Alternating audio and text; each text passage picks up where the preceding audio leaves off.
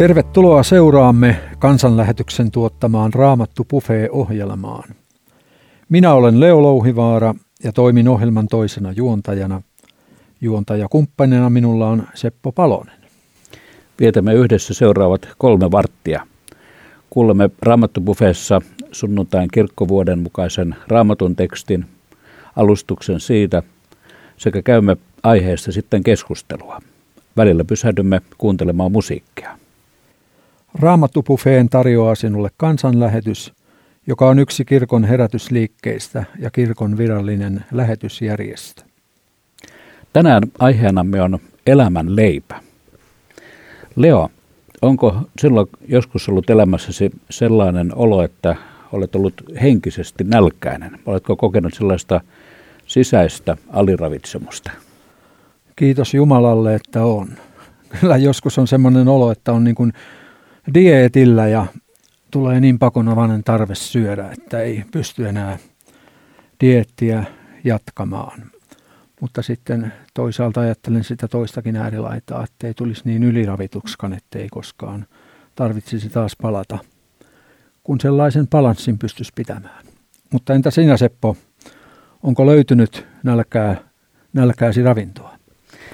Kyllä täytyy ihan aidosti ihmisenä, ei ei vain viran puolesta, vaan ihan ihmisenä sanoa, että kun raamattua keskittyneesti lukee, niin kyllä mun sisimpäri ihan oikeasti tulee tyydytetyksi. Eikä se lukemiseen tarvitse aina olla semmoista niin keskittynyttä. Joskus ihan riittää sekin, että niin lehteilee raamattua, niin sieltä jokin jae, jokin lause vie sen nälän. Silloin Jumalan sana ja sen opetus monilla raamattotunneilla ihan aidosti ruokkii.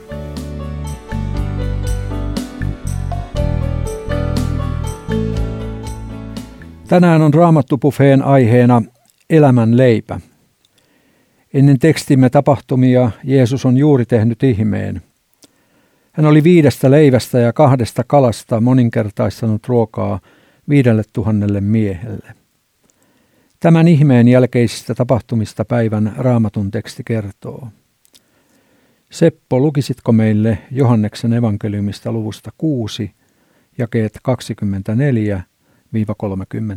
24-35? Nähtyään nyt, ettei Jeesus ollut siellä, eivätkä hänen opetuslapsensakaan, ihmiset nousivat veneisiin ja lähtivät Kapernaumiin etsimään Jeesusta. He löysivät Jeesuksen järven toiselta puolelta ja kysyivät häneltä, Rabbi, milloin sinä olet tullut tänne? Jeesus vastasi, totisesti, totisesti, että te minua sen tähden etsi, että olette nähneet tunnustekoja, vaan siksi, että saitte leipää ja söitte itsenne kylläisiksi. Älkää tavoitelko katoavaa ruokaa, vaan katoamatonta sitä, joka antaa ikuisen elämän. Sitä teille antaa ihmisen poika, sillä isä, Jumala itse, on merkinnyt hänet sinetillään. He kysyivät, mitä meidän tulee tehdä, että tekomme olisivat Jumalan tekoja? Jeesus vastasi, uskokaa häneen, jonka Jumala on lähettänyt. Se on Jumalan teko. He sanovat Jeesukselle, minkä tunnusteon teet, että me sen nähtyämme uskomme sinuun. Mitä sinä teet? Meidän isämme söivät autiomaassa mannaa, niin kuin kirjoituksissa sanotaan. Hän antoi taivaasta leipää heille syötäväksi. Tähän Jeesus vastasi, totisesti, totisesti, ei Mooses teille antanut taivaasta leipää, vaan todellista taivaan leipää antaa teille minun isäni. Jumalan leipä on se, joka tulee taivaasta ja antaa maailmalle elämän. He sanoivat, anna meille aina sitä leipää. Jeesus sanoi, minä olen elämän leipä, joka tulee minun luokseni, ei koskaan ole nälissään, ja joka uskoo minuun, ei enää koskaan ole janoissaan. Tänään meillä on ohjelmassamme raamattua opettamassa kansanlähetysopiston linjavastaava teologian tohtori Vesa Ollilainen – Tervetuloa mukaan. Kiitos. Kohta kuulemme Vesan opetuksen tästä raamatun tekstistä, mutta ennen sitä kuuntelemme Viktor Limenkon komeaa tulkintaa. Kuuntelet Radio Dayn aalloilla kansanlähetyksen Raamattu Buffet-ohjelmaa. Nyt Vesa Ollilainen selittää meille tämän sunnuntaipäivän raamatun tekstiä Johanneksen evankeliumista. Vesa, ole hyvä.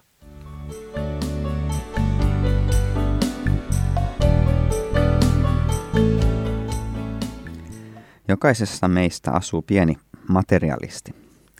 Elämässämme tavoittelemme monenlaisia aineellisia muotia. Ostamme tavaroita, hankimme autoa, joskus rakennamme taloon, lapsille pitää hankkia vaatteita, tarvitaan hyvää ruokaa ja, ja niin edelleen. Näissä asioissa ei sinänsä ole mitään, mitään huonoa, me tarvitsemme sitä. Vanhempin on tietysti hyvä pitää huoli lapsista ja kukaan ei, ei luonnollisesti köyhänä halua Kaikkiaan tällainen on kuitenkin Jumalan hyvää lahjaa meille. Voimme ottaa sen vastaan kiitollisina ja voimme käyttää sitä niin kuin omaksi parhaaksemme ja lähimmäistemme parhaaksi. Mutta sinänsä hyvistä asioista voi joskus tulla elämän tärkeimpiä asioita. Alamme vertailemaan sitä, mitä meillä on, siihen, mitä muilla ei ole tai mitä heillä on. Me sidomme ovan arvontuntomme tai kokemuksemme niin kuin ihmisarvosta – siihen, mitä meillä on, siihen tavaraan, mitä on. Välillä tuntuu siltä, että niin rikas kuin köyhäkin himoitsee sama asia. Sydämen asenne on molemmilla samanlainen, vaikka ulkoisesti katsoen toisella on yltäkyllin ja toisella ei sitä vähäkään. Sydämestä pomppaa esille sellainen materialistinen vieteriukko, ainakin aika ajoin, jos ei olla varuillamme ja tarkastella, että mitä siellä sydämessä asuu. Myös Jeesus tapasi elämänsä aikana ihmisiä, jotka uskonnollisesta, siis juutalaisesta taustastaan huolimatta, pohjimmiltaan olivat jollain tavalla materialisteja. Siis ihmisiä, jotka etsivät niin kuin aineellisia tarpeita tai tyydytystä aineellisille tarpeilleen siinä hetkessä, eivätkä nähneet niin kuin pintaa syvemmälle. Kun Jeesus oli ruokkinut muutamalla leipäpalasella useampia tuhansia ihmisiä, niin ne, jotka olivat siellä paikalla ja näkivät tämän, niin, niin he halusivat tehdä Jeesuksesta kuninkaan, näin Johannes evankeliumissaan kertoo. Ja jos me vähänkin tunnemme niitä ihmeitä, joita Jeesus teki, niin mä luulen, että meidän on vaikea moittia heidän pyrkimystään. Ajatelkaa. Jos on sairautta, Jeesus parantaa. Jos on nälkää, Jeesus ruokkii. Jos on kuolemaa, Jeesus herättää kuolleista. Kuka ei haluaisi sellaista hallitsijaa? Luulenpa, että meille suomalaisillekin kelpaisi tällainen pääministeriksi. Jeesushan olisi kuin paras mahdollinen hyvinvointivaltio. Ja vieläpä ilman raskasta verotusta. Nämä Jeesuksen ihmeitä todistaneet ihmiset halusivat siis Jeesuksesta kuninkaan. Sellaisen kuninkaan, joka tyydyttäisi heidän ajalliset tarpeensa, heidän aineelliset tarpeensa. Tällainen, sanoisiko materialistinen ja minäkeskeinen lähestymistapa Jeesuksen ihmeisiin estää meitä näkemästä niiden merkitystä. Vaikka sinänsä on hienoa, että etsimme parannusta häneltä, joka sen voi antaa, etsimme terveyttä häneltä, joka sen voi antaa, etsimme elämää ja, ja ruokaa ja kaikkea sitä häneltä, joka sen kaiken meille voi antaa, niin, niin siinä matkan varrella voidaan hukata se oleellinen. Näin kävi myös tämän ruokkimisihmeen jälkeen. Joukko ihmisiä suuntasi Jeesuksen luo, ja Jeesus sanoi heille siinä tilanteessa, ette te minua sen tähden etsi, että olette nähneet tunnustekoja, vaan siksi, että saitte leipää ja söitte itsenne kylläisiksi. Pintapuolisesti tarkasteltuna Jeesusta etsineet kyllä näkivät ihmeen. Hehän saivat muutamasta ohraleivästä yllin kyllin syötävää. Mutta vaikka he olivat olleet todistamassa ihmettä, he eivät kyenneet näkemään, mikä oli nimenomaisen ihmeen viesti. He katsoivat Jeesusta ja hänen ihmettään enemmän omista haluistaan ja tarpeistaan käsin. He pohtivat, mitä Jeesuksen kyky tehdä ihmeitä voisi antaa heille tässä ja nyt. Siksi he unohtivat hänet, johon ihme syvimmiltään viittaa. Evankeliumeissaan kerrotaan monista Jeesuksen ihmeistä. Ja näiden ihmettekojen ja näiden kertomusten tarkoituksena on osoittaa Jeesukseen Kristukseen. Ei ainoastaan ihmeiden tekijänä, vaan nimenomaan Kristuksena, Messiaana, ihmisen poikana, Jumalan poikana. Ne ihmeet kertovat meille jotain siitä, kuka Jeesus oikeasti on. Ja tuota puolta leipäihmettä todistaneet ihmiset eivät näyttäneet pohtineen. He näkivät kyllä ihmeen, mutta he eivät nähneet tunnustekoa, siis sitä merkkiä, mikä siinä ihmeessä oli. He olivat toki valmiita uskomaan Jeesuksen ainakin jossain mielessä, mutta ilmeisesti enemmän henkilön, joka tyydyttää heidän tarpeensa sellaisina kuin he itse ne näkevät. Miten Jeesuksen ruokkimisihme tulisi sitten ymmärtää? Mikä on sen sanoma? Tätä ihmeen symbolista puolta eli sen opetusta Jeesus selittää meille päivän evankeliumitekstissä. Mainitsen kolme seikkaa tästä sanomasta. Ensiksi. Jeesus käskee etsimään katoamatonta ruokaa, jota hän antaa, hän, joka on ihmisen poika ja Isä Jumalan lähettämä. Jeesus käskee etsimään katoamatonta ruokaa. Materialisti etsii Jeesuksesta vain apua tämän hetken vaivoihin. Hän siis etsii ruokaa, joka katoaa, ja sen myötä hän myös itse. Mutta Jeesuksen mukaan meidän tulisi etsiä häneltä katoamatonta ruokaa. Tämä ruoka on siis sellaista, että se antaa iankaikkisen elämän. Se ei tyydytä meidän hetkellisiä tarpeita, vaan se tuo meille jotain sellaista, millä voitamme kuoleman. Kuoleman, joka muutoin odottaisi meitä nälkiintymisen ja sairauksien päätepysäkillä. Tämän ruoan antajana on nyt yksin Jeesus. Jumala on valtuuttanut hänet tähän ruoanjakelutehtävään. Hän ikään kuin antaa meille taivaallisia avustuskasseja. Hän on se Jumalan lähettiläs, Jumalan sinettiä eli valtuutusta tai toimilupaa kantava, jonka luota voimme saada leivän joka antaa meille iankaikkisen elämän. Mistään muualta ei ole sellaista ravintoa saatavilla. Jumala yksin voi antaa iankaikkisen elämän. Niinpä hän myös päättää, kuka antaa sellaista taivaallista leipää, joka tuo iankaikkisen elämän. Ja tuo henkilö on Jeesus Kristus. Näin opettaessaan Jeesus kutsuu kuulijoita uskomaan häneen. Onko hänellä todellakin näin ainutlaatuinen asema? Eikö todellakaan ole mitään muuta keinoa saada iankaikkista elämää? Myöntävää vastausta näihin kysymyksiin tukee tämä Jeesuksen tekemä ruokkimisihme. Jos hän kerran pystyy jakamaan ajallista leipää ajallisia tarpeitamme varten, hän myös varmasti pystyy jakamaan katoamatonta leipää iankaikkisia tarpeitamme varten. Toiseksi, tekstimme opettaa Jeesus, että Jeesus kehottaa uskomaan itseensä. Jeesus kehottaa siis uskomaan itseensä. Johannes kertoo tässä evankeliumissa, että Jeesuksen luo tulleet luulevat, että kun Jeesus toruu heitä tekemästä työtä katoavan leivän eteen, niin he tekisivät väärää työtä.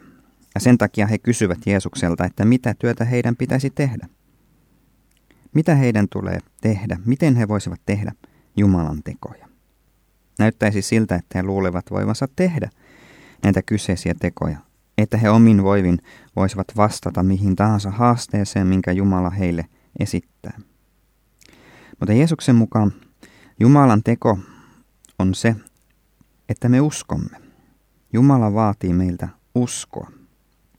Se on Jumalan teko. Jeesuksen kuulijoiden on uskottava, ei mihin tahansa eikä ketä tahansa, vaan heidän on uskottava häneen, jonka Jumala on lähettänyt. Heidän on uskottava Jeesukseen. Jeesus yksin siis ilmoittaa meille lopullisesti, millainen Jumala on, ja uskollamme otamme kantaa siihen, että puhuko Jeesus totta meille vai ei.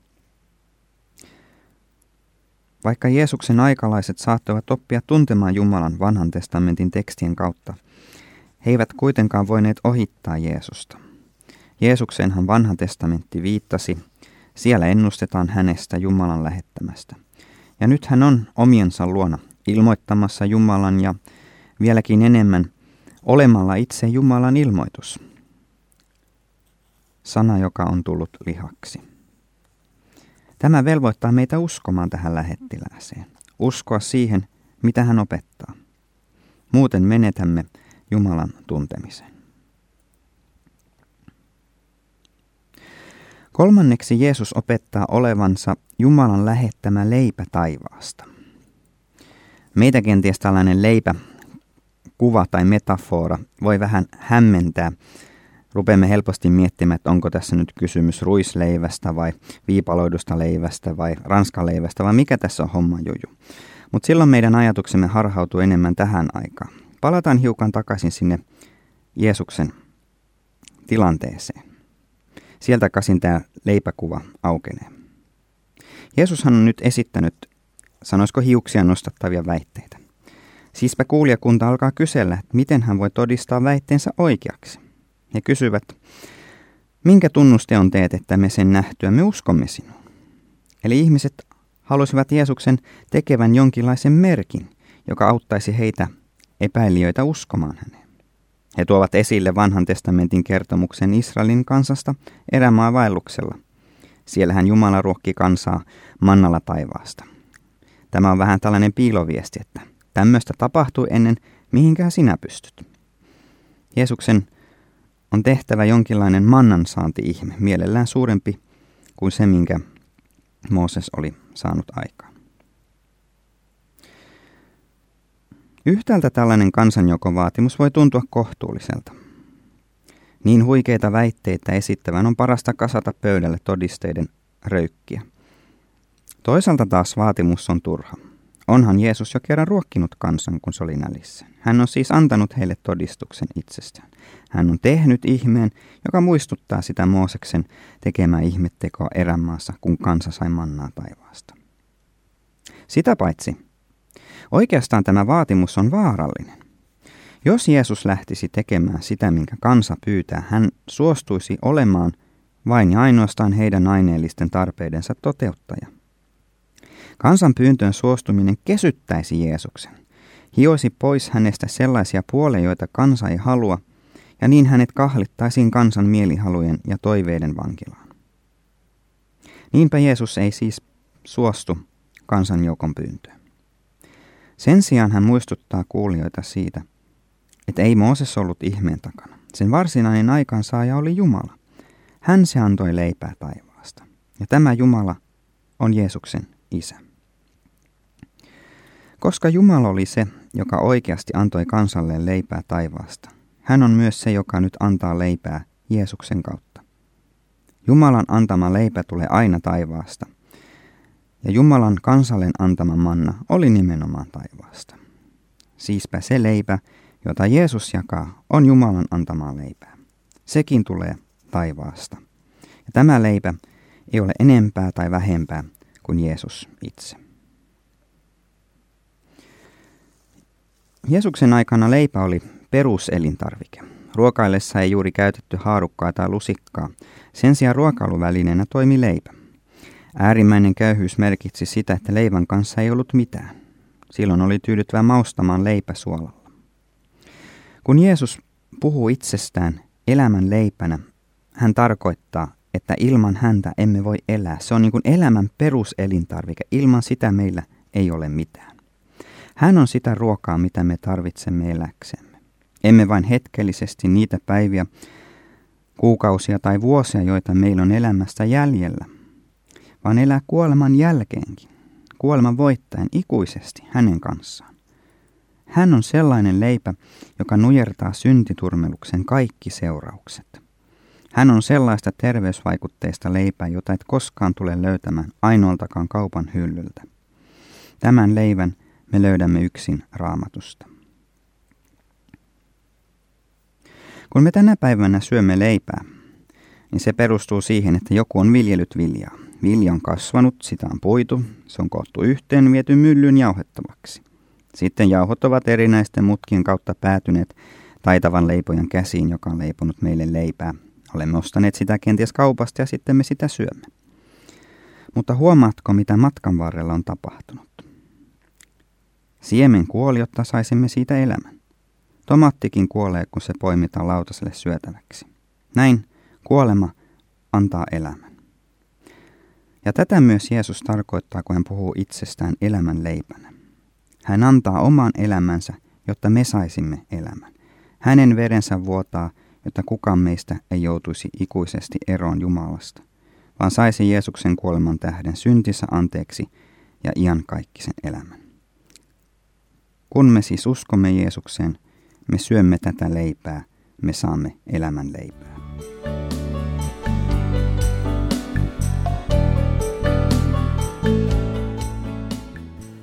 Näin Vesa Ollilainen puhui meille aiheesta elämän leipä. Studiotiimiimme kuuluu kaksi keskustelijaa, joilla on monessakin mielessä sana hallussa. Pirkko Valkama kuuluu kansanlähetysopiston opettajiin. Tervetuloa ohjelmaan mukaan, Pirkko. Kiitos. Toinen keskustelijamme taas on Isto Pihkala. Istolla on vuosikymmenten kokemus hengellisestä työstä Suomessa ja myös Venäjällä. Tervetuloa Isto. Kiitoksia. Mutta ennen kuin ryhdymme keskustelemaan raamatun tekstistä ja Vesan alustuksesta, kuuntelemme hieman musiikkia englantilaisen gospelmuusikon Dave Bilbrown afrikkalaistyylisen rytmikkään laulu.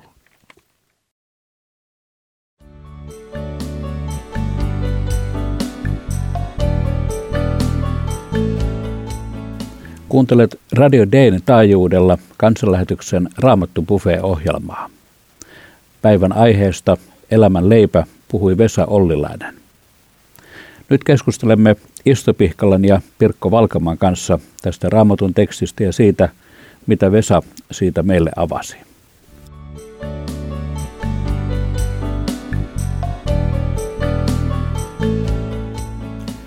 Pirkko, sinä olet ollut lähetystyössä Japanissa. Siellä syödään joka päivä riisiä. Avautuuko tämän päivän aihe elämän leipä japanilaiselle vai tarvitaanko selitystä, mistä on oikein kyse? Äh, minä kyllä luulen, että tarvitaan selitystä sekä japanilaiselle että suomalaiselle. Itse on aika usein Japanissa, kun on tätä kohtaa selittänyt, niin on sanonut, että Jeesus sanoi jotain vastaavaa kuin me voitaisiin Japanissa sanoa, että minä olen elämän riisi.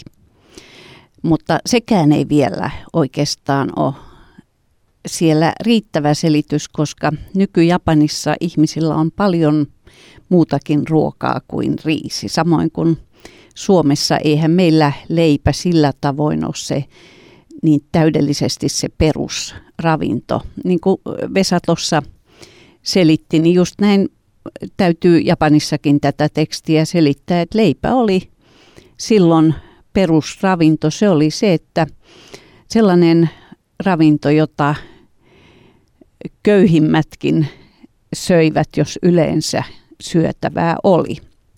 Ja, ja kun Jeesus sanoi, että hän on elämän leipä, niin Jeesus sanoo todella voimakkaasti, että hän on välttämätön perusravinto, jota ilman ihminen ei elä ikuisesti.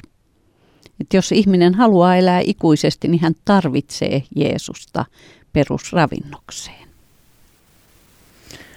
Vesa tuo tuossa alustuksessa esille sen, että me tämän päivän ihmiset ollaan hyvin samanlaisia kuin tuon raamatun teksti-ihmiset, että me etsitään tämmöistä aineellista, väliaikaista hyvää ja tyydytystä.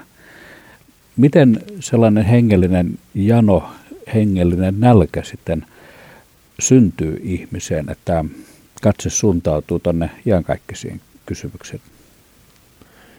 No tämä, tämä ensinnäkin tämä kuva, mitä tässä nyt on käytetty, liittyy niin vahvasti siihen manna-ihmeeseen siellä erämaassa, joka oli siis, se, oli koko toimeentulon kattava ruoka. Ja sitten tämä Jeesuksen ruokkimisihme 5000 plus lapset ja naiset siinä päälle, niin jälleen tämmöinen massiivinen ruokkimisen. Nyt sitten tämä kärjistyy siihen, että Jeesus niin kuin sanoo näille, että hän on se leipä. Siis hän on elämän leipä. Yhtäkkiä se niin kuin personoituu yhteen henkilöön. Tämähän tietysti vie niitä niin kuin tämän materiaalisten ajattelukyvyn niin kuin maton alta pois. Että miten tämmöinen henkilö nyt voi olla yhtäkkiä tämä elämän leipä. Ja, ja siinä, siinä alkaa nyt sitten tämä vahva opetus siitä, siitä Jeesuksen niin kuin iankaikkisen elämän ruuasta, Jeesu, joka me uskon kautta saadaan. Ja, ja tästähän meillä puhuu tänä päivänä niin kuin ehtoollispöytä. Siinähän, siinähän on Jeesus Kristus on nyt, siis se leipä on Kristus, osallisuus Kristukseen ja veri, viini Jeesuksen Kristuksen veri, että se, on, se siirtyy tähän persoonaan, Jeesukseen, koko tämä, tämä ruokkimisihme. Ja niin kuin Vesa oikein tuossa sanoi, että siis me, tämä ruoka on Jumalan sanassa raamatussa, siis hän itse on se ruoka. Ja tämä, tämä on niin kuin joka sitten irrottaa sen tästä materiaalista. Kyllä se ei, ei se hylkää sitä. Kyllä, kyllä tämä ajallinen hyvä tulee ihan samalla tavalla Jumalalta, mutta siinä, siinä tulee sitten tämä ihan kaikki sen elämän näkökulma vahvasti ja tuo oli, tuo oli tärkeä tuo Vesan puhe siitä teoista. Siis se, se on Jumalan teko, että, te, että me uskomme. Siis se usko on, usko on Jumalan teko meissä. Eli me, me saamme uskon lahjan Jumalalta. Se on, Jumalan sana on se armon väline, joka tuo sen sen uskon lahjan. Ja tämä on juuri se elämän varsinainen leipä, että me saamme tämän uskon. Ja tämä on varsin iso ja syvällinen kokonaisuus, mutta tässä se realisoituu ja sitten tätä saatua elämää me saadaan ylläpitää uudelleen ja uudelleen sitten ehtoollispöydissä, jossa näkyy tämä aineen ja, ja sitten sen hengellisen ulottuvuuden yhtäaikaisuus. Jeesus on se leipä. Ja jos tuota kysymystä vielä, mitä Seppo kysyit, että miten tuo jano syntyy, niin mun ymmärtääkseni se syntyy vaan sillä tavoin, että me kerrotaan ihmisille, mitä Jumala on tehnyt, millainen Jeesus on, sillä eh, ilman tätä tietoa ihmisille ei synny sitä janoa saada elämän leipää, jos he ei tiedä, että sellaista on tarjolla. Ihmisillä on sisimmässä kyllä monenlaista janoa ja kaipuutta, mutta, mutta sitten se saa niin semmoiset määrätyt kehykset, kun sanaa julistetaan, kerrotaan, mitä Jeesus on tehnyt. Ja sitten tulee tämä näin, että että se, että voi uskoa häneen, se on Jumalan teko. Niin kuin Jeesus sanoi jossain toisessa kohdassa, että ei kukaan voi tulla isän luo, ellei isä vedä. Eli Jumala henkensä kautta vetää ihmistä, kun ihminen kuulee tai lukee sanaa, tulee jano Jumalan puoleen. Ja sitten oikeastaan ihminen voi tehdä vain sen, että hän kieltäytyy kuulemasta Jumalan puhetta – tai että hän antaa Jumalan pelastaa itsensä, vastaanottaa sen pelastuksen. Semmoinen kristitty ajattelija kuin C.S. Lewis sanoi aikanaan, että, että kärsimys on semmoinen Jumalan megafoni, jolla hän huutaa meille. Ja mä luulen, että hän tarkoitti silloin sitä, että, siis C.S. Lewis tarkoitti nimenomaan sitä, että niin kuin Jumala joskus ottaa pois meiltä näitä aineellisia hyviä asioita niin, niin, että me nähdään, että se ei olekaan se minkä varan elämä rakentaa. Toisin sanoen me elämässä joudutaan kokemaan välillä sitä, niin kuin, että ikään kuin mattoa viedään jalkojen alta, että, että se, vara, minkä, se, minkä varan olen rakentanut elämään, niin se ei kestäkään. Ei maine olekaan ikuista, ei omaisuus olekaan ikuista, ei terveys olekaan ikuista. Ja, ja, ja se pakottaa ihmisen kysymään, että onko olemassa mitään kestävämpää. Koska jos Jumala on luonut meidät, me olemme Jumalan kuva, niin meidän sydämissämme on Jumalan kokoinen paikka. Ja, ja niin kauan kuin Jumala ei ole siellä, niin meidän sielumme on aina levoton. Näinhän kirkkoissa Augustinus sen suurin piirtein sanoi. Ja niin kauan kuin se Jumalan iankaikkisuus ei ole oikealla paikallaan, niin, niin ihmiselämä on sitten tavalla tai toisella levotonta. Tämä on totta ja tästähän meillä on ihan lähi, maailman lähihistoriassa paljon viestejä, kuinka niin kuin tämä Jumalan, pyhän Jumalan puhe ihmiskunnalle niin kuin muistuttaa tästä. Tästä, että meillä ei voi olla turva vain ajallisessa. Mutta hän tarjoaa uskon lahjaa meille, armon välineitä se kautta. Ja se, on, se lahja on hyvin armollinen, se on, tuo meille ihan kaikki se elämän sanan ja sakramenttien kautta. Siis e, se on ihan totta, että siis ei me voida niin kuin tyydyttää elämän janoa missä tahansa, vaan siis on olemassa se katettu pöytä, josta me, josta me saamme tämän sitten e, ruuaksemme. Se on Jumalan sana, Jumalan ilmoitus. Hän itse on siinä ikään kuin meidän syötävänä. Hän sanoo, että hän on elämän leipä. Ja sen takia ehtoollinen niin puhuu meille tästä uudelleen ja uudelleen, että tullaan Jumalan sana äärelle. Ja, ja tota, tietenkin lähetyksen tehtävä on viedä se katettu pöytä sinne, missä sitä eh, elämänleipää ei vielä tunneta. Joo, ja tämä, tämä, äh, tämän päivän teksti on sellainen teksti, joka hurjan usein mulle ainakin tulee mieleen, kun pohditaan lähetystyön ja avustustyön suhdetta. Ainakin Japanin lähettinä niin hirveän usein kuulee sellaiseen kysymykseen, että kyllä mä, kyllä mä niin kuin ymmärrän sen, että lähetystyötä tehdään tuolla Afrikan ja Aasian köyhissä maissa, mutta miksi ihmeessä te teette sitä työtä Japanissa, rikkaassa valtiossa – ja, ja tota, se on ihan totta, että jos lähetystyö olisi vain tällaisen aineellisen avun antamista, niin ei olisi mitään tarvetta mennä Japaniin. Mutta ihan samalla lailla kuin japanilaisten osilta, niin myöskin kaikkien muidenkin ihmisten osilta, niin äh, ilman Jeesusta ihminen on elämän ulkopuolella, vaikka hän saisi kaiken aineellisen avun. Eli, ja on hyvä kuitenkin muistaa, että jos me kerrotaan Jumalan pelastustyöstä ja Jumalan rakkaudesta, niin ei meidän sanoilla ole katetta, jos ei me auteta niitä ihmisiä, jotka on ahdistuksessa. Eli nämä on niin toisensa pois sulkevia, mutta aina meidän pitäisi pitää mielessä se, että, että me ollaan kertomassa elämän leivästä, jota ilman ihminen ei elä ikuisesti. Joo, tämä muuten tuli hyvin tuossa Vesan puheenvuorossa juuri se, se Jeesuksen aikanakin oli tämä joukko, parveili eh, hänen ympärillään, joka ikään kuin eh, odotti näiden, näiden ihmeiden niin toistumista.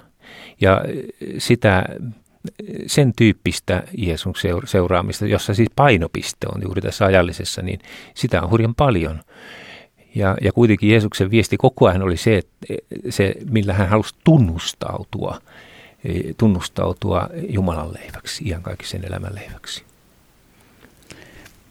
Jeesus sanoi tässä, että kun tulee hänen luokseen, niin ei ole enää nälissään eikä janoissaan. Miten ihan noin käytännöllisesti tänä päivänä, jos, ja niin kuin toivottavasti meidän kuulijoissa on ihmisiä, jotka kaipaa tätä ikuista elämää ja joiden ajatukset ovat paljon pyörineet näissä asioissa.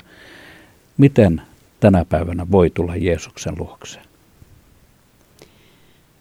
Ihminen saa ihan pyytää Jumalalta, että – Jeesus, anna mulle mun syntini anteeksi, puhdista minut verelläsi. Sä oot tullut ihmiseksi, sä oot kuollut mun syntien puolesta. Ihminen saa tämän pelastuksen vastaanottaa ja silloin hän on nauttimassa elämän leipää. Eli hyvin, hyvin yksinkertaisesti. Ja, ja sitten se, että ihminen tulee tyydytetyksi, niin ihan ratkaisevaa siinä on se, että elääkö Jeesuksen yhteydessä, nauttiiko sitä leipää.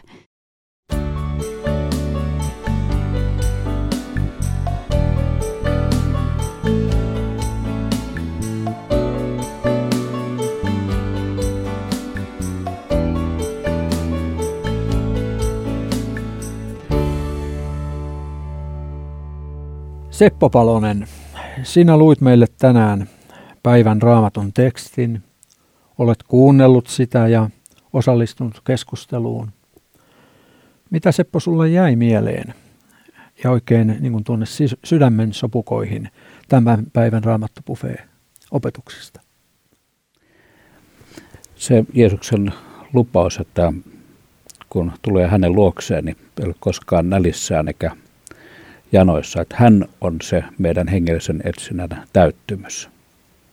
Ja miten me sitten sinne hänen luokseen tullaan, niin Pirkko Valkaman ja Isto Pihkalan kommenteista se, että pyytämällä syntimme anteeksi, lukemalla raamatun sanaa ja että Jumala itse on löydettävissä raamatussa, kasteessa ja ehtoollisessa. Hän tulee meidän luoksemme. Hän ei ole semmoinen tavoittamaton, vaan hän tulee meidän luoksemme raamatussa, kasteessa ja ehtoollisessa. Että hän on löydettävissä, hänen luokseen voi tulla.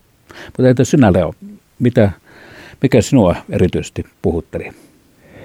Mua lohduttaa se ajatus, että usko ei ole saavuttamista ja suorittamusta, vaan se on vastaanottamista ja henkilökohtaista suhdetta ihan aivan persoonaan. Siis että ei mikään johonkin vaan, joka on meidän ajatustemme kokoinen, vaan todelliseen elävään persoonaan. Ja, ja se, että me ollaan aina samalla viivalla, tasavertaisia. Oli elämäntilanne mikä hyvänsä, niin meillä on lupa, meillä on oikeus tulla tämän Jeesuksen luo. Ja hän sanoo, joka minun luokseni tulee, sitä minä en heitä pois.